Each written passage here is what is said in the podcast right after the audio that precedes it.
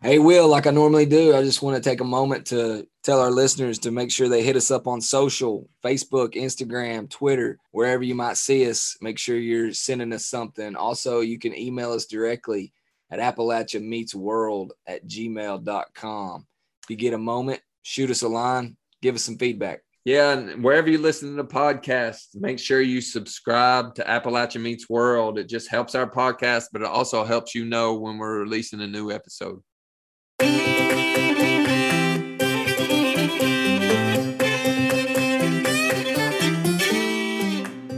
But the fact of the matter is that the industry has accomplished all of that. At the same time, it's lacked diversity. Uh, women, people of color, other, basically anyone outside of California, or a lot of geographies outside of California, Massachusetts, New York, remain underrepresented. Appalachia Meets World, a podcast about place and perspective, but always Appalachian. And don't forget, Will, tonight's episode is powered by SOAR shaping our Appalachian region. If you're a entrepreneur out there, especially in Eastern Kentucky, check them out. Appalachian meets world. It's Will and Neil. What up, brother? Hey, what's going on? Lots and lots of activities. It's summer. Summertime is not a break time. That's for sure. That is for sure. Something every day, man. Nothing wrong with that. No, keeps you hopping, keeps you young, maybe. I don't know. Turns you old. I don't know. One of the two. might, might, might turn you old. Yeah, I think so. More mature. Uh, I don't know if I'm there yet, but I'm definitely losing years on my life. So, uh, you know, is what it is. Holiday right around the corner. Will, are you looking forward to celebrating the Fourth of July? I am. Might go to a little parade. If I recall from last year, actually I know every year, but we talked about it last year. Are you planning the big fireworks display this year? Well, as uh, most Appalachians, uh, I'm big on tradition, and uh, that is a staple in my family that I will light the woods on fire. So, do, you, do you already have them? Have you already bought them? No, the shipment is on its way. Nice. It is quite a tradition we have established. Uh, we love to shoot fireworks off on the 4th of July. We're actually doing it on the 3rd. I uh, don't want to compete with the city, want to give everybody an opportunity to see both. So, Sunday night? Yeah, Sunday night, dark 30. Watch out. How's this? It's a whole neighborhood thing, right? Yeah, you know, I mean, you know where I live. That I got kind of got a separate lot back behind the house, so we go back on that separate lot and I set up chairs on the opposite end for all the neighbors to come out and sit in if they if they choose or they can pretty much see it from their house if they want but they know it's happening. We notify them let them know and uh, it's quite a show. Try to put the dogs up and go at it. I, I did have a couple things to mention tonight. I hope so. Let's hear it. Ohio i know we mentioned in an uh, earlier episode how they had issued legislation for the state for $500 million set aside for Appalachia, Ohio. The governor just signed that bill. And so that money will be going to communities throughout Appalachia, Ohio. $500 million. That's awesome, Will. Do you know how they get that money? How do they, uh, how, how can they sign up to be on the list? I don't know exactly. It'll be it'll be in grant forms. I think there might be some match. Uh, it'll be for downtown revitalization, uh, other programs throughout communities, but they'll have to go through a process, maybe apply. We'll try to post some stuff in the show notes in regards to that.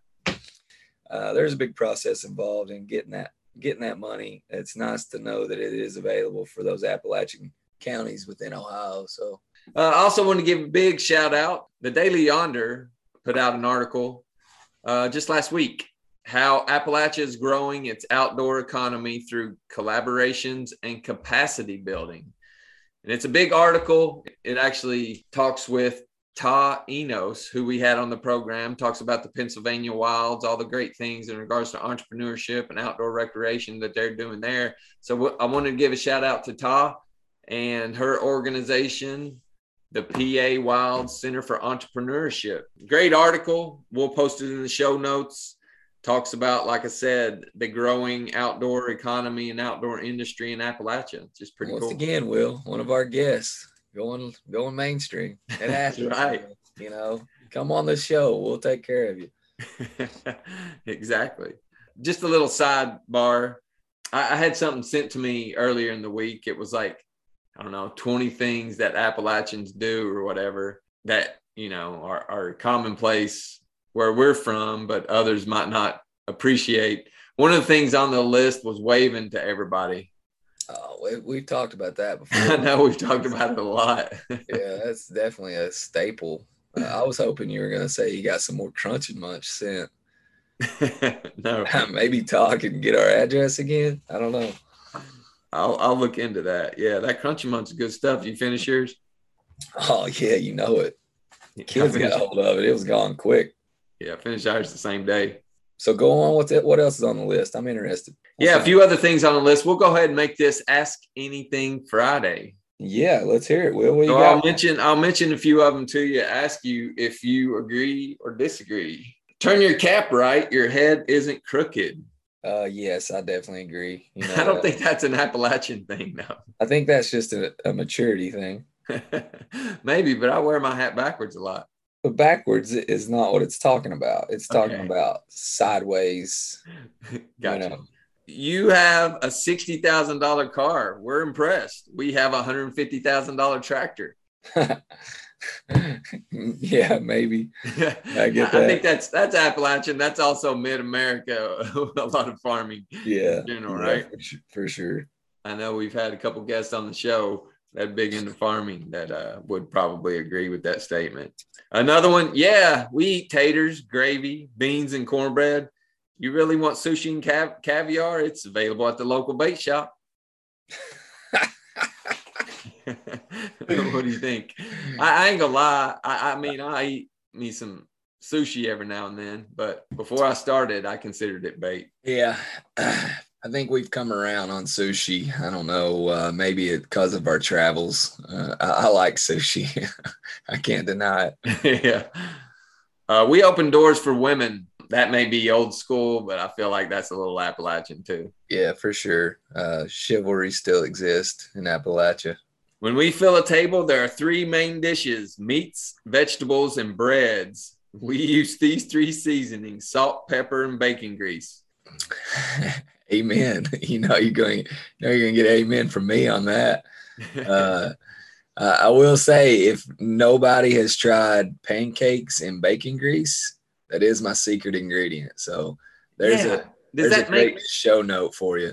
does that make the edges crisp up? Yes, you Yeah. gotta have you gotta have the bacon grease, man. You can you can fix the pancake, but unless you can get the edges to crisp up, it's not like the perfect pancake. You know what I'm saying? It's bacon grease. That's my secret ingredient. Don't tell anybody. Nice, nice. Definitely in the show notes. Uh, this one we talked about before and the importance of high school athletics, but college and high school football are more important here than the Bengals or the Reds and more fun to watch. Yeah, Oh, yeah. That's, That's an Appalachian thing for sure. that's absolutely true. Community, man. That's what we're about. Two inches of snow isn't a blizzard, it's a flurry. Driving it like you got some sense and don't take all our bread, milk, and bleach from the grocery stores. I don't know. I don't think I agree with that. If it if it flurries there where where you live, you guys are out for a week. Yeah, it, I mean, people in Appalachia definitely freak out over a little bit of snow. I mean, there's no there's no question. I mean, we don't we don't handle that well. All right, that those were just a few. I thought they were funny. I thought they were some of them were pretty spot on. Uh, but I just want to mention a couple of those. They had that sent to me. Yeah, that's pretty cool. I like that. Oh, Will, as I was re-listening to our uh, to our last episode, uh, you know, I like to go back and and listen through just because I really feel like that's the best way to get the most out of it. in, in some cases, when I was listening to the last episode with Grady talking about Three Roots Capital, I was thinking of all the different people that I might plug into Three Roots Capital. I don't know if you had that go go through your mind, but lots of entrepreneurs throughout Appalachia uh, that I was thinking of that might might be able to uh, uh, get some help from Grady down the road. So That's the that's the important part of uh, talking to Grady. That that was the important part of it, it, it in regards to not, not necessarily venture capital, but just access to capital in general. Having more three roots capitals throughout Appalachia, having more funds for opportunities for entrepreneurs is really important to build that local, whether it's VC, whether it's angel, whether it's CDFI, whether it's loans, whether it's equity. Just having those local funds uh, available to the entrepreneurs is important not only for the entrepreneurs, but for the to allow the entrepreneur, entrepreneurs and opportunities to stay in Appalachia. Absolutely. I know tonight's guest is going to give us some additional information that uh, an additional perspective on on uh, capital. Kind of in line with that, one piece of news that that did kind of hit the headlines here a couple days ago. Did you see that train de- derailment? No, I did not see that. Will, where where was it? unfortunately, three people were killed and at least 50 injured when, when the Amtrak train derailed in Missouri, small rural town in, in Missouri, Missouri after hitting a dump truck. Oh my gosh. One of the big reasons why this dump truck was on the tracks and why the Amtrak train hit it is because it had no bars, you know, the lights and bars that come down in the intersection. Yeah. Well, because the town was so small, because it was so rural, it would have cost four hundred thousand dollars to put those lights and bars on the intersection, and so they just didn't do it. And people have said for years in that community of how you can't really see the train coming until you get right up on it. And I just want to point that out because in these small rural communities, you know, we talk about diversity, equity, and inclusion. We talked about it a little bit with Grady we talk about it all the time, especially when it comes to gender diversity, racial and ethnic minorities. But one of the things we don't talk about is geographical, the small rural areas and how they're important too. And that's one of the reasons why this town in Missouri didn't have the lights and bars is because I guess it's a small rural community, less population, less density equals less importance in the minds of of some people, especially the people that wanted to spend that didn't spend four hundred thousand dollars to put the lights and bars on the intersection. Yeah, this whole accident in Missouri could have been prevented, right? Yeah, and, and I mean, it just gets to the point of because they were looking at it as there's less people there, less populated, less dense, therefore less important, or at least that's what it looks like, you know. And rural communities are just as important as urban communities and even in the venture capital space, you know, when you're talking about diversity, equity, and inclusion, you really need to also include the geographical areas. Yeah, absolutely. Uh, let's learn some more about it. Will let's get let's get Maryam on the show and and uh, hear what she's got to share with us. Yeah, Maryam Haque with Venture Forward. Let's get the expert on and see what she's doing in regards to DNI and the venture space. Let's do it.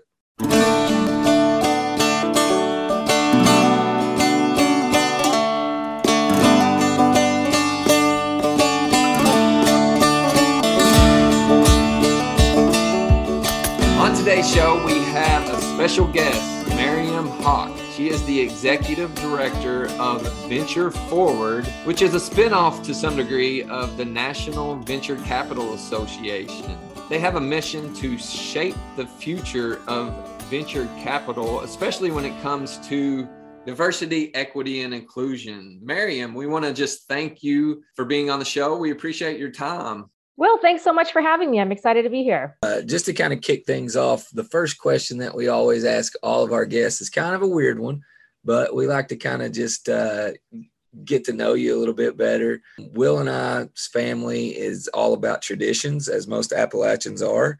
And one of the traditions that we have uh, at the holidays and really anytime we get together is we have a big spread of appetizers. Everybody in the family brings some type of appetizer and, and you know we usually end up having more appetizers than we do actual food but do you have a favorite appetizer or holiday dish? Oh man that's a great question. So i would say favorite appetizer in general is probably just like guacamole and, and chips but um, for like a holiday dish it would probably be something closer to like um, a cheese board or a cheese plate Nice. Yeah, I'm a big I'm a big cheese fan. I, I, I, often at a restaurant if they have a cheese cart for dessert, that's always my first pick. I know that sounds weird. Yeah, can't can't go wrong with cheese. Definitely a, a cheese fan here.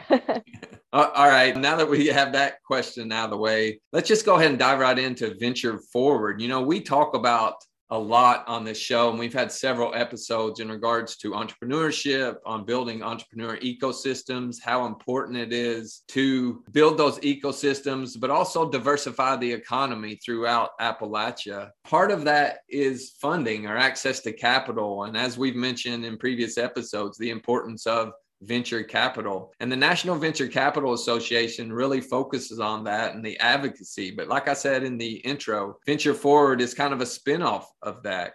And you are the executive director. Can you just let our listeners know what Venture Forward is and how it's trying to shape the industry? Yeah, absolutely. And, and I think I can actually put it in the context of, uh, you know, you're, you're asking about my, my background before. And I actually grew up in Mississippi and it was, you know, a place where venture capital was like an unheard of concept. I didn't even know what venture capital was until post college and I moved out to, to San Francisco. But it kind of, I think, helps to set this backdrop of if you don't know someone in the venture industry, if you didn't go to maybe a handful of universities, you don't live within maybe 50 miles of a couple of cities in this country, the likelihood of you having really many exposure to venture capital is probably really limited. And I saw that, you know, just firsthand as well. And so what we realized with venture forward is both um, there is that challenge there's this barrier of entry if you will to to venture capital just in terms of access and opportunity and knowing that it's a viable career opportunity but it's also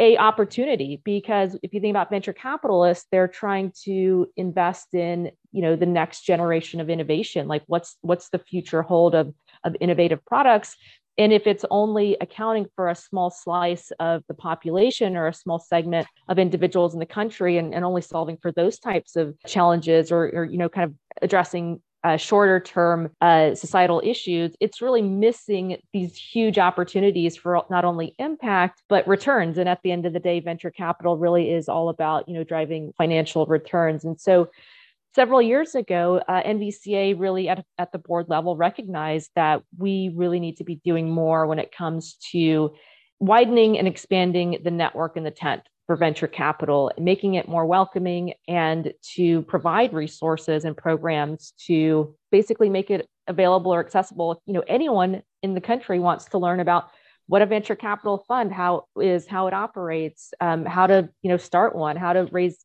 venture funding from an investor that that shouldn't be a closed mindset that only a few people have the, the knowledge and information for that that knowledge needs to be shared out to, to and broadcasted to the world and, and, so about six seven six seven years ago we started formulating this idea for a 501c3 that would be a supporting organization to NVCA to really have a long term sustainable way to address this need. And so fast forward to um, 2020 and we were actually planning to publicly launch venture forward in march in san francisco. Obviously that didn't happen but we nonetheless you know hit the ground running did a virtual launch and have put in place several you know programs and initiatives which i'm happy to, to dive into more. But we are now a 501c3 organization with the sole mission to advance diversity equity and inclusion and to educate the next generation of, of investors who, who want to enter this industry that's great. I know you explained it a little bit, but how do you separate yourself from NVCA? I know you are, you are intertwined, but you definitely have a,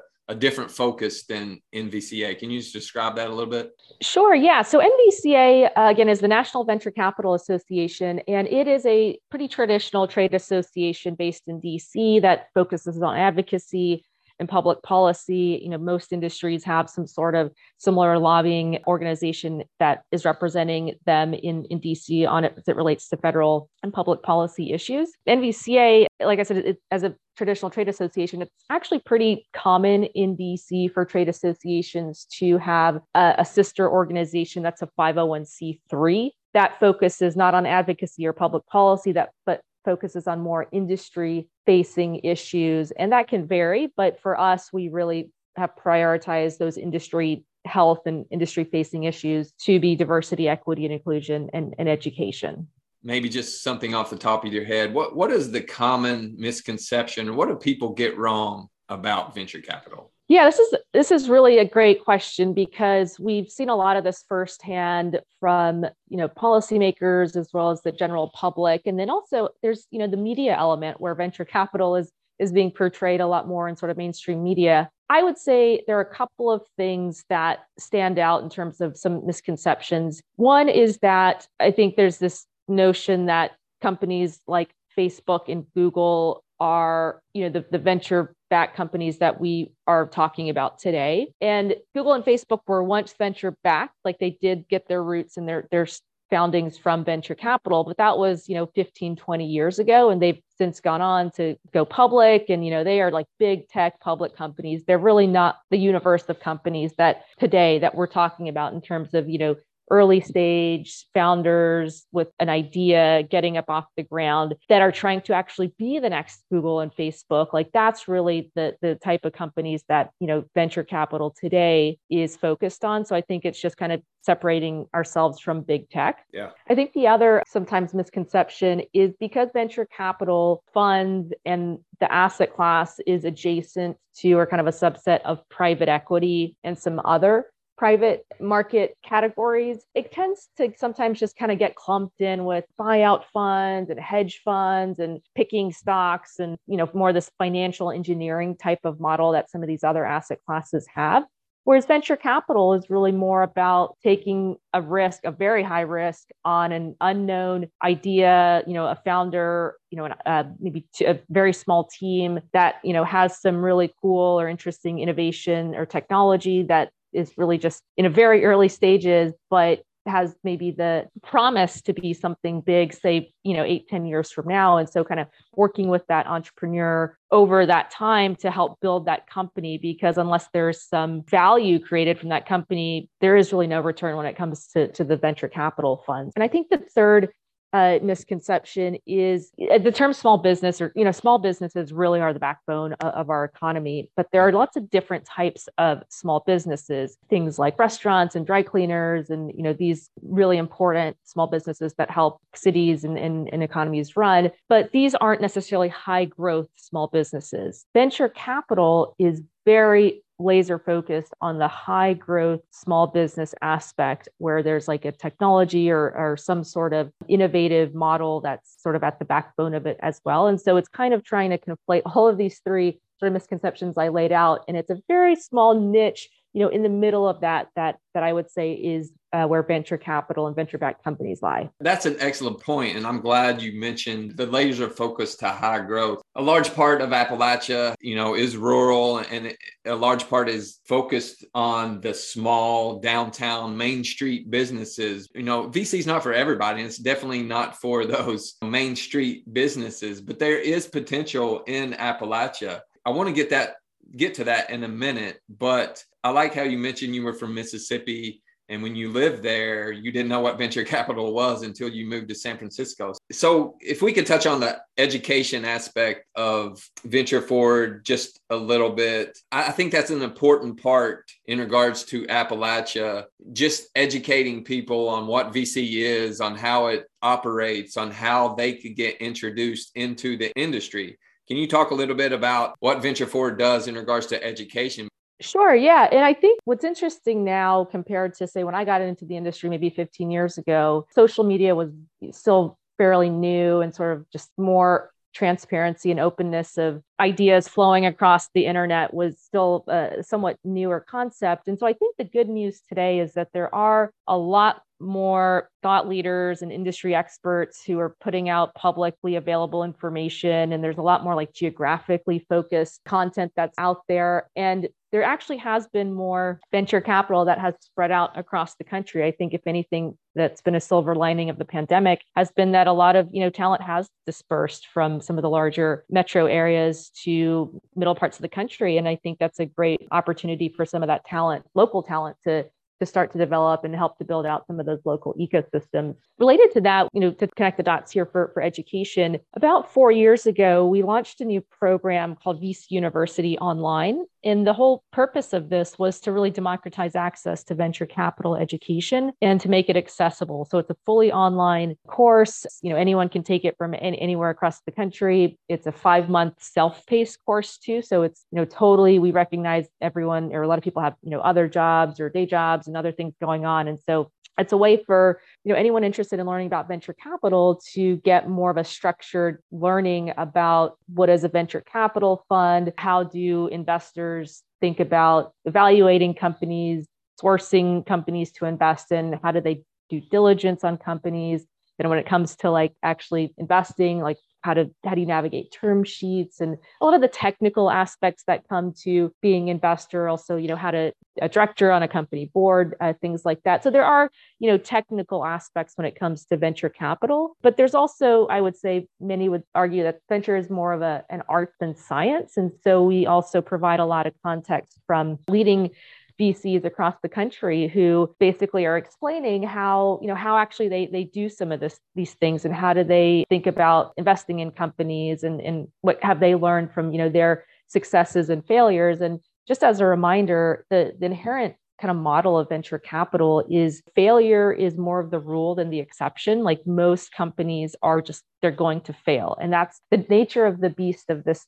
this right. this asset classes that's just so innovation driven and technology driven but it's the riskiest asset class that you know anyone could really be, be a part of. Not to discount the fact that also if you're a founder and you have a great idea there's a lot of financial risk that goes into saying okay i'm going to you know quit my job. I'm going to put all of my time effort some potentially limited wealth or capital i have into funding this you know new product this new technology know, I might have a family that I need to support. I have, you know, student loans. So there's just like a lot of financial risk that goes into this. And so by fighting some of this education more broadly, we're trying to minimize or reduce some of those barriers. But then also some of our programs, we're, we're just also trying to connect entrepreneurs and emerging managers, emerging fund managers to sources of capital as well because we recognize you know not everyone is necessarily coming from wealth or you know didn't have a huge exit yeah. or make a lot of money in a previous job where they can invest that into you know being a vc or being a founder VC University, it's it's a really excellent program, not only for the content, but also the network and the connections that you can make.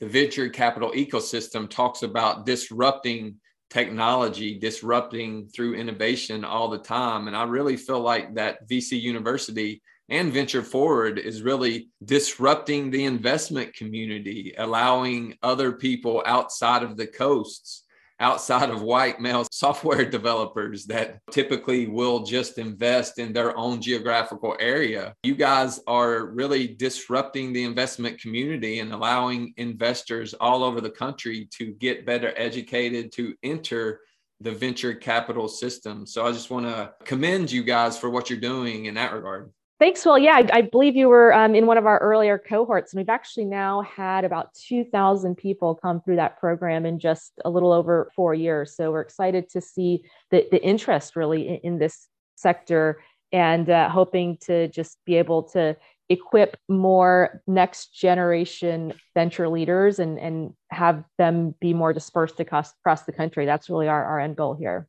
I talked about uh, VC is not for every business. Obviously, there's a lot of Main Street businesses that don't really require VC. And I think you touched on it a little bit. The reason that VC is so important, you know, there are numbers out there, there's data out there this is backed research that venture capital companies create a large majority of the jobs throughout the country. I know that NVCA released some data that said in the last two decades, from 1990 to 2020, that VC backed companies grew by a thousand percent, eight times more than non VC backed companies. I just wanted to point that out of the importance of VC backed companies and how many jobs that they actually produce. That's a great stat. I love that you uh, brought that up. I was uh, I was going to raise that as well, but it it really just does go to show venture capital. It's not just about funding and innovation or the next big consumer app that everyone has on their phones. It, it really does translate to economic impact when it comes to jobs, specifically those great numbers that you just quoted. Will there's also been some you know really interesting research research that has shown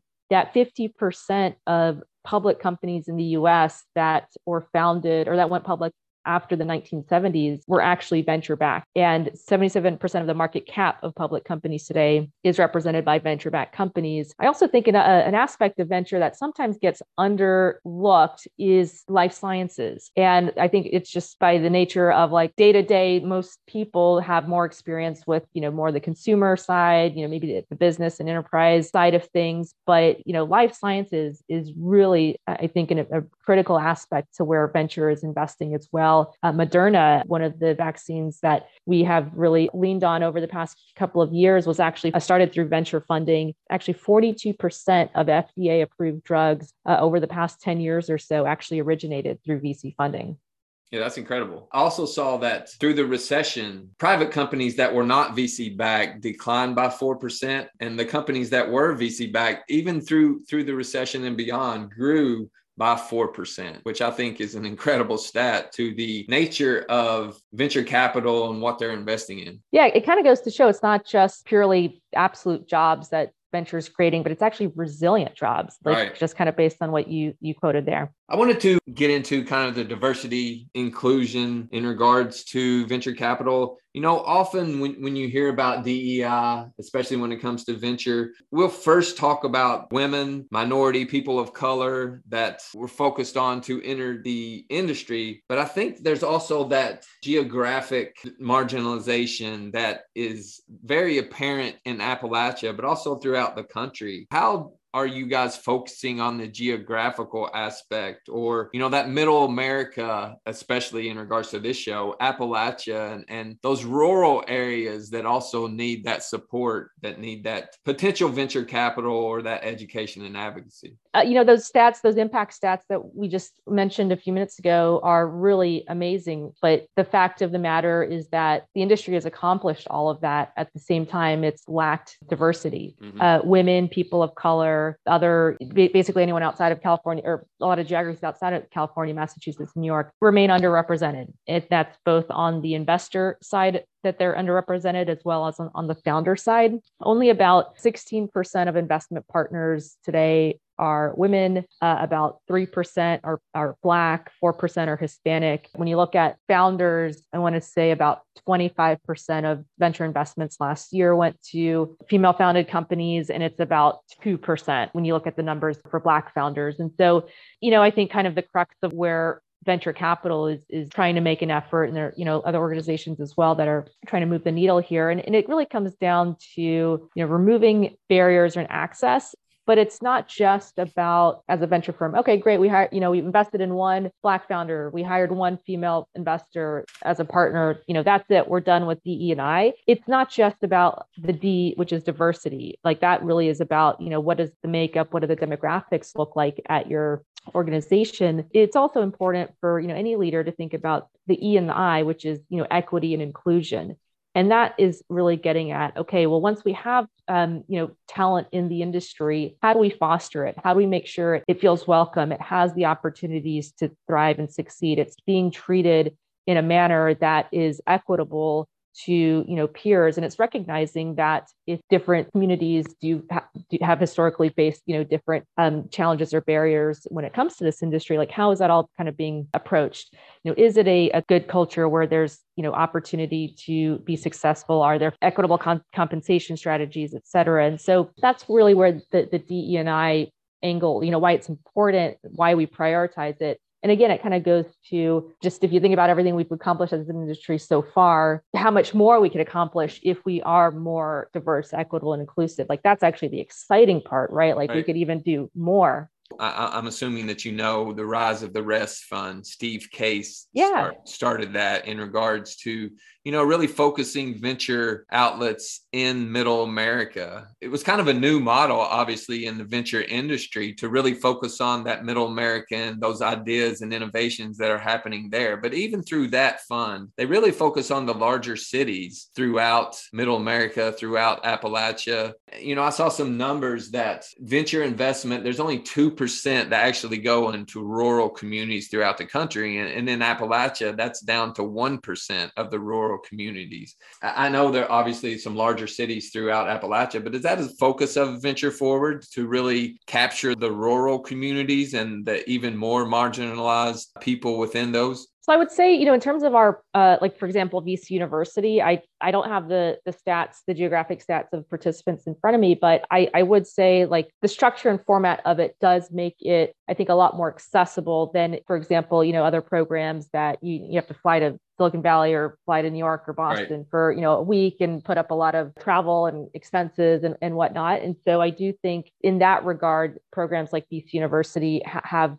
I think just been more accessible to more people. So I, I do think there's that. I, I, will say, you know, there there have been. Um, I'm glad you mentioned Rise of the Rest because that's an important program and one that we have followed for for a while and, and we know pretty well. But but there's also some programs that I'm not sure if, if you all have discussed or have on your radar. They're actually fairly new. One of them is called SSBCI. It's the State Small Business Credit Initiative that was actually has been signed into law, and it basically is unlocking about 10 billion dollars of capital to states. So that 10 billion will, is getting dispersed across, you know, the 50 states. Mm-hmm. And part of it is for state economic development organizations to put to work into small businesses, including venture capital backable type businesses. So more of those high growth companies, as well as capital to put to work and to invest in venture capital funds. And interestingly, this is run by the US Treasury Department and they are rolling out about five or six states every few weeks. And they actually just announced the first first five states, I believe, last week. And of those, it's Hawaii, Kansas, Maryland, uh, Michigan, and West Virginia. So there is one that's already kind of in the Appalachia uh, market, but there will be more of these states being rolled out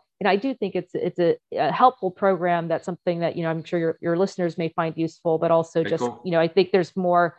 Um, I think there's more of a recognition of exactly what you're saying, Will, which is like a lot of the programs out there they still tend to focus on even if it's you know in emerging ecosystems it's in some of those larger markets like i'll say that's been the same for us. Like we've done stuff in you know north carolina but that's been you know more in the, the chapel hill area. Mm-hmm. we've you know done some things in some other parts of the southeast just not exactly i guess touching uh, appalachia but i think some of these programs some of you know investors that are cropping up in, in some of these states that do have i think a little bit more uh, recognition of the opportunity in some of the rural areas is exciting to, to watch yeah, that's great. And that was so it's uh, SSBCI. It stands SS. for State Small Business Credit Initiative. It's something that I'm not sure. I think it's not getting maybe as as much publicity or visibility as it should. And I think part of it is is because it's you know I think when you think about any any large like government department trying to you know roll out uh, right.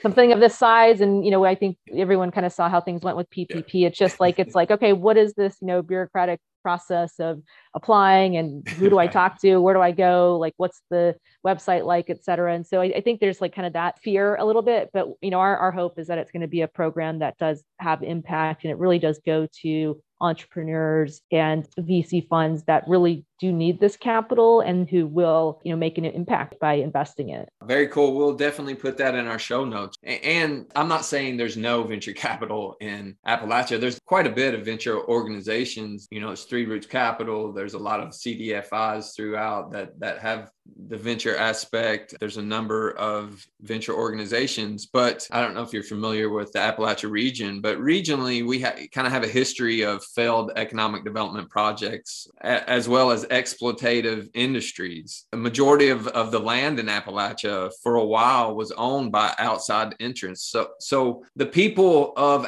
rightfully so, have long been skeptical of outside interests and investments from the outside, which includes venture capital. Is that something that your organization kind of acknowledges, or how can we as a region in Appalachia kind of overcome this or kind of combat that thinking in regards to outside outside investment or in regards to you know we've always been a region that is kind of risk adverse which is counterintuitive to what venture capital is. But just in regards to being skeptical of venture capital, is, is there a way that, other than education and advocacy, I guess, that we can combat that throughout the region? Well, you mentioned a couple of local VC firms, Will, and I, I think those, you know, just having more of that local capital and and those local connections i would imagine just probably are are at, at a better comfort level. And i i, I think this isn't something that's unique to Appalachia. I think, you know, for any area and, you know, pretty much any entrepreneur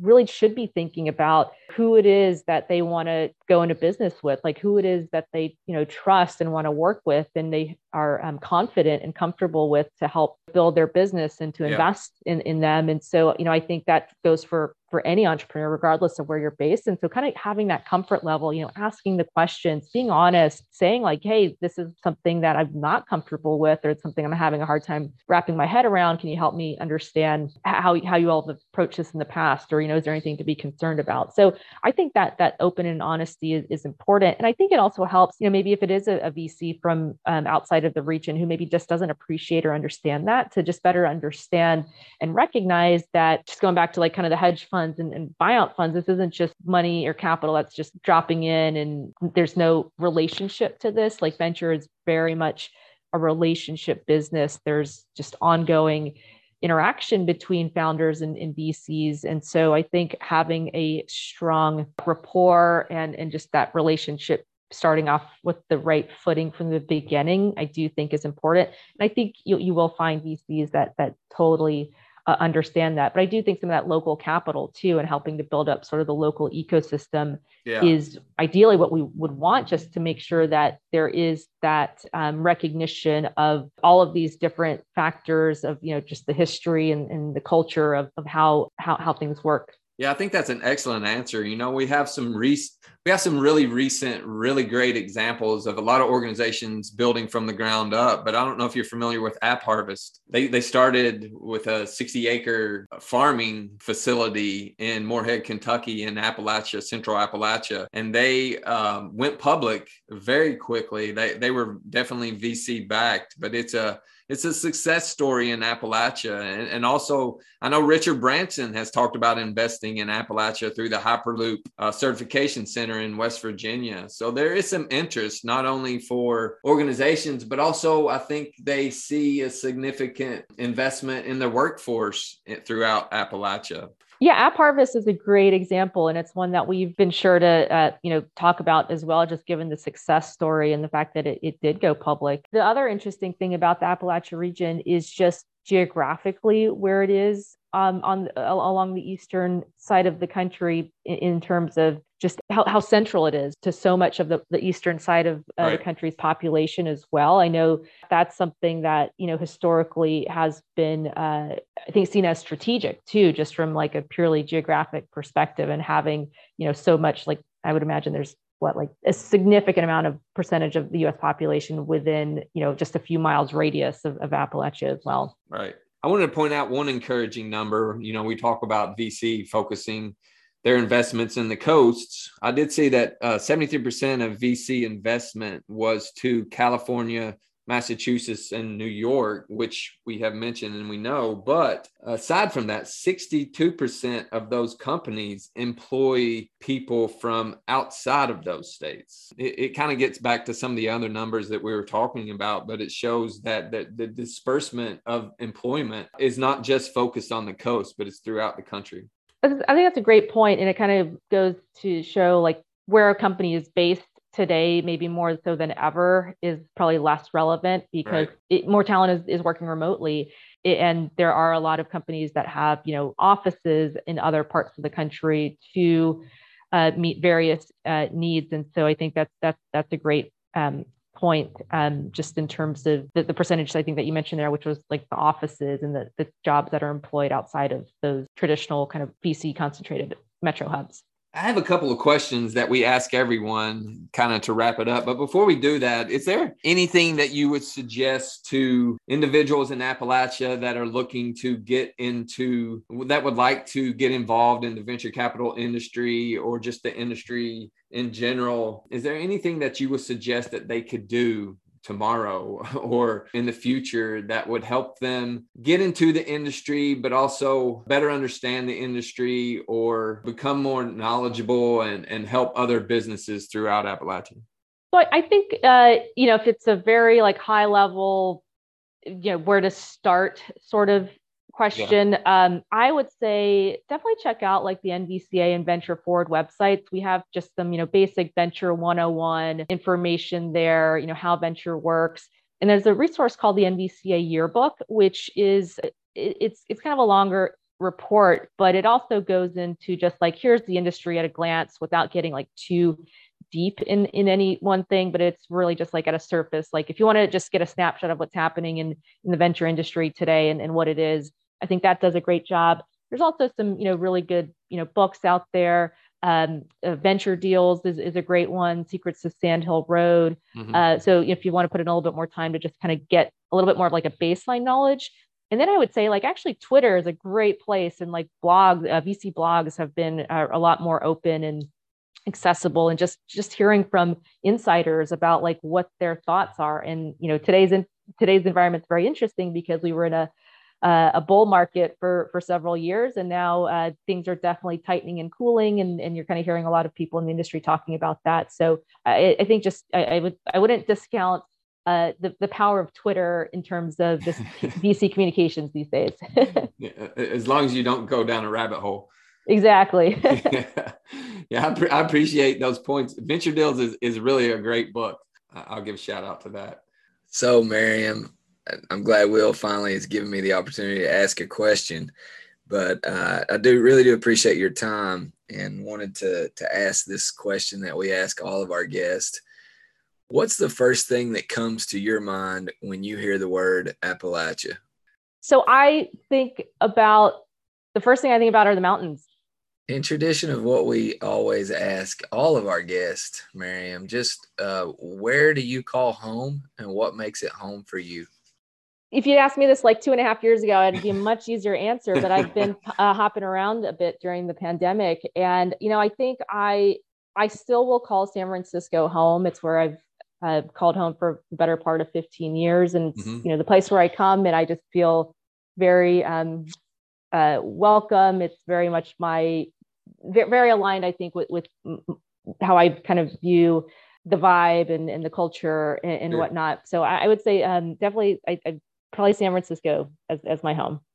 Well, Maryam, thank you so much for taking the time to be on our show, to educating us on Venture Forward, on NVCA, and just you know what we can do to uh, better educate the region, but also kind of disrupt that investment community to allow people outside the coast, individuals outside the coast, and outside uh, the predominant California, New York's, and Massachusetts to become uh, a part of the industry that is venture capital. thanks so much for having me. This has been a lot of fun and uh, exciting to, to keep an eye out on all the exciting things happening in Appalachia in the years to come.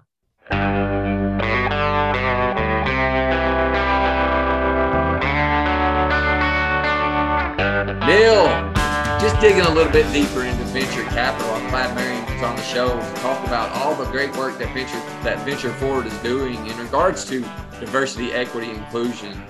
Yeah, Will, I'm grateful for her time. You know, I know um, hopefully our listeners are learning as much as me. I'm just kind of like a sponge over here, just taking it all in. I always talk about me just listening and taking it all in, but you know, you guys get off in the woods sometimes. I'm just trying to rein things back in.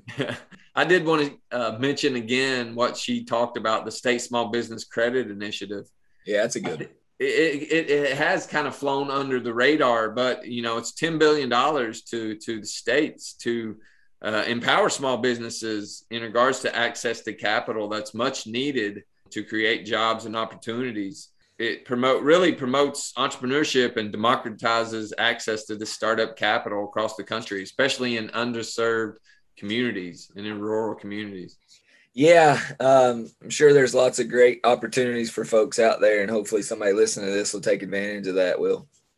Yeah, they have a list uh, of contacts by state who you can contact in regard to these funds. So we may post that also in the show notes you can look at your state, possibly reach out. Diverse set of show notes for us tonight. Anywhere from bacon grease to uh, uh, diverse uh, ways to make money or get money. Uh, Will, in tradition of our show, do you have an app business of the week for me today? Yeah, I do have a few app businesses in mind. First one I want to mention is Invest Appalachia. Although it's not a venture capital firm. It connects community organizations to capital. So it focuses on social impact investing in the central Appalachian region. It focuses on community centered projects and connects community centered products and businesses with flexible capital. Uh, it's a great organization doing a lot of great work throughout Central Appalachia. It's a fairly new organization too. I just want to give them a shout out. In, in terms of venture capital, there's a lot of great venture capital firms throughout the country that are doing work in regards to diversity, equity, and inclusion, cross culture ventures with Marlon Nichols, diverse city ventures, Kapor Capital with Mitch Kapor, Backstage Capital with Arlan Hamilton. Um, she's doing a lot of great work. Fairly new fund that focuses on the LGBTQ entrepreneurs, which I don't think we mentioned. It's the Pride Fund One. It's based in Columbus. So a lot of these are national venture firms outside of the coasts, but a few firms in Appalachia. You know, there's a lot in the bigger cities that we talked about. The couple examples: Chattanooga Renaissance Fund, the Natural Capital Investor Fund in Asheville focuses on triple bottom line businesses. Hatteras Venture Partners has a fund called the Pisgah Fund. While Hatteras Ventures is in Raleigh, North Carolina, the Pisgah Fund focuses on Appalachia part of North Carolina, the western part of North Carolina, and focusing specifically on healthcare.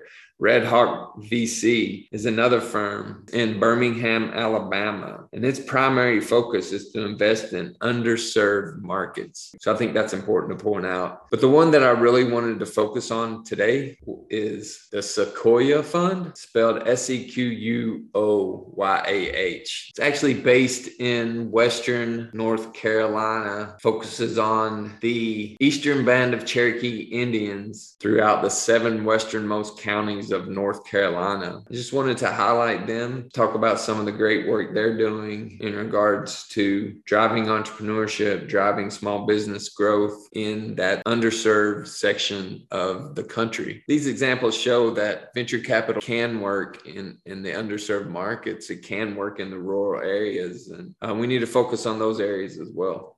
Nice. I love it. Lots of app biz mentioned today to tonight. Hopefully some of our listeners can utilize something that we've offered them tonight. And I look forward to uh, learning more about it myself. Will. All right. We'll we'll put those all in the show notes, and I guess we can end it like we usually do. Till next time. Peace. I'm getting lighter, the air's getting thin.